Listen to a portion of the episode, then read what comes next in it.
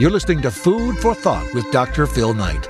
Brought to you by Farm Bureau Insurance of Michigan and the Food Bank Council of Michigan.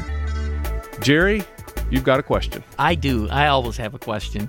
Um, so we, we've we've talked a little bit about what the what the project is that we're that we're doing to try to reach people and and serve them better. What are we hoping to accomplish ultimately? What are we going to measure? What are we going to look at? How are we going to know it's working? So we've set a number of metrics, and we're we're doing sort of a pre and post approach here, before and after. But we're looking at first and foremost, are they getting better? And we measure that through certain clinical markers, like are their blood sugar levels controlled? Um, how's their weight look? Other things that are contributing to um, problems in their condition. Because the patients that we're targeting here, and we didn't really talk about that before, are people with complex chronic disease. They have more than one chronic condition that they're dealing with, um, and so that that puts them at highest risk. And so the other things that we're looking at are uh, we we use the term utilization, but mm. what that really means is are people going to, for example, an emergency room or an urgent care center when the best place for them to seek care would be either uh, directly in a physician's office, um, which they're, they're doing regularly anyway, or um, perhaps through one of our walk in clinics. We have several walk in clinics, or telephonically or virtually. So we have virtual care options with our clinicians as well. Um, but you don't want, nobody wants to go into an emergency department if that's not the level of care they need. So we're trying, we're going to be measuring unnecessary visits to the ER, un, unnecessary hospitalizations. Um, either directly or through an ER, and that's very important to track to understand how this is working. I think of all hmm. those things as walking with. You know, when so I, I, I take my kids to the bus stop, right? And I don't say, see you at the bus stop, right? I walk them out the front door and we hold hands and we walk there and we talk together and it becomes real quality time for me and my kids on the way to school, right? So I think of this in that same way that we're we're we're holding hands with the people through a process that's going to help them feel better.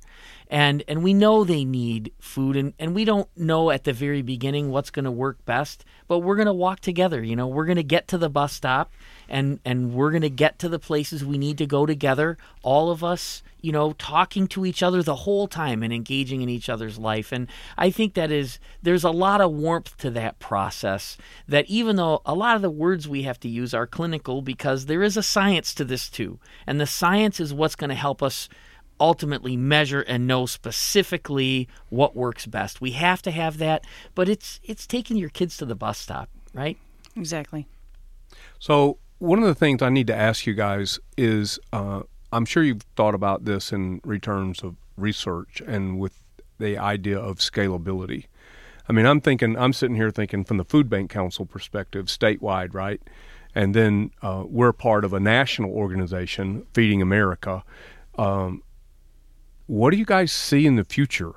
I mean, if this works, and it's going to, because whatever's not working, you two are going to tinker with and adjust and do what leaders do, right? To make sure that that it creates positive change. I'm thinking about six other food banks here with with other health systems, hospitals around them. You, what's the thoughts about scalability? We have to make it sustainable and we have to make it scalable. But in order to do that, you have to prove it's working or that this particular model is working as tweaked. So we have set it up as a research project. We have a department within Henry Ford called Public Health Sciences with uh, PhD researchers who are helping us establish this as a legitimate, um, IRB approved, that's a research board approved hmm. um, project.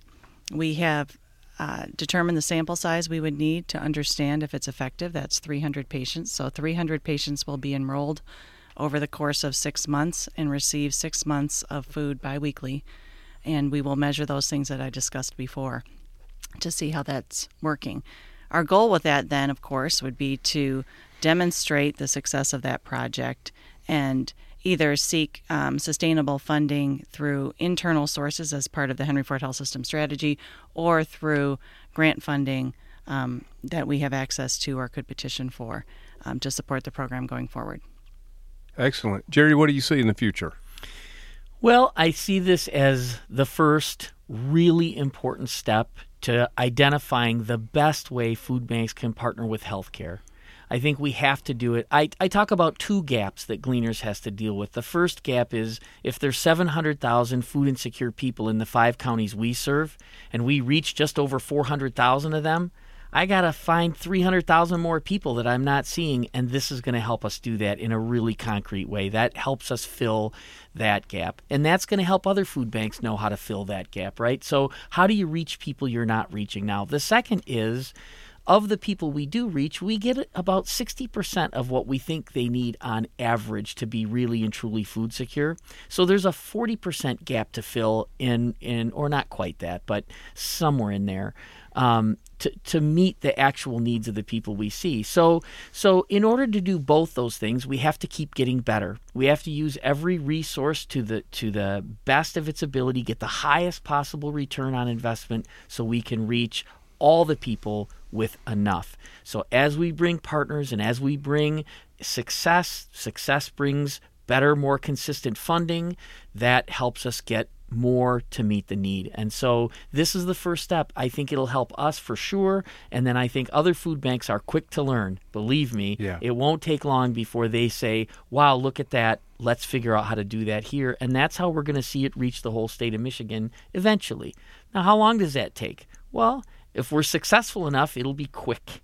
I right. mean, you know our good friend Bill Kerr up in Flint. How long is it going to take Bill to do something that works? Right. Not, Not long. long. Not and long. Ken Estelle on in Feeding America West Michigan. How long is it going to take him? And I could name them all. Right. right. Every single one of the of the members of our board at the Food Bank Council will be eager to do something that works. It, it's it's the way food banks have been. It's it, and we'll continue to see that. Well, it's logical to me to see why a project like this lands in population health because you you know it's a it's I love how you explained it. You know, it's geography, it's age, it's patients, it's certain uh, chronic or uh, acute conditions, whatever you can create a population, and now you can measure the results within that population. I think I think it's brilliant. I commend you both, great leaders, and uh, Susan, I'm going to give you the last word here.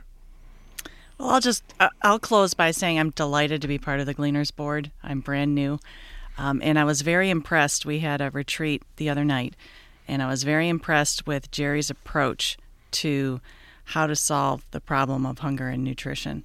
And it's just like population health. Hmm. And I actually said maybe we should call it population nutrition because the, the plan with, with gleaners is to meet people where they are in in their continuum of, of hunger and nutrition problems. And that's the best thing we can hope for.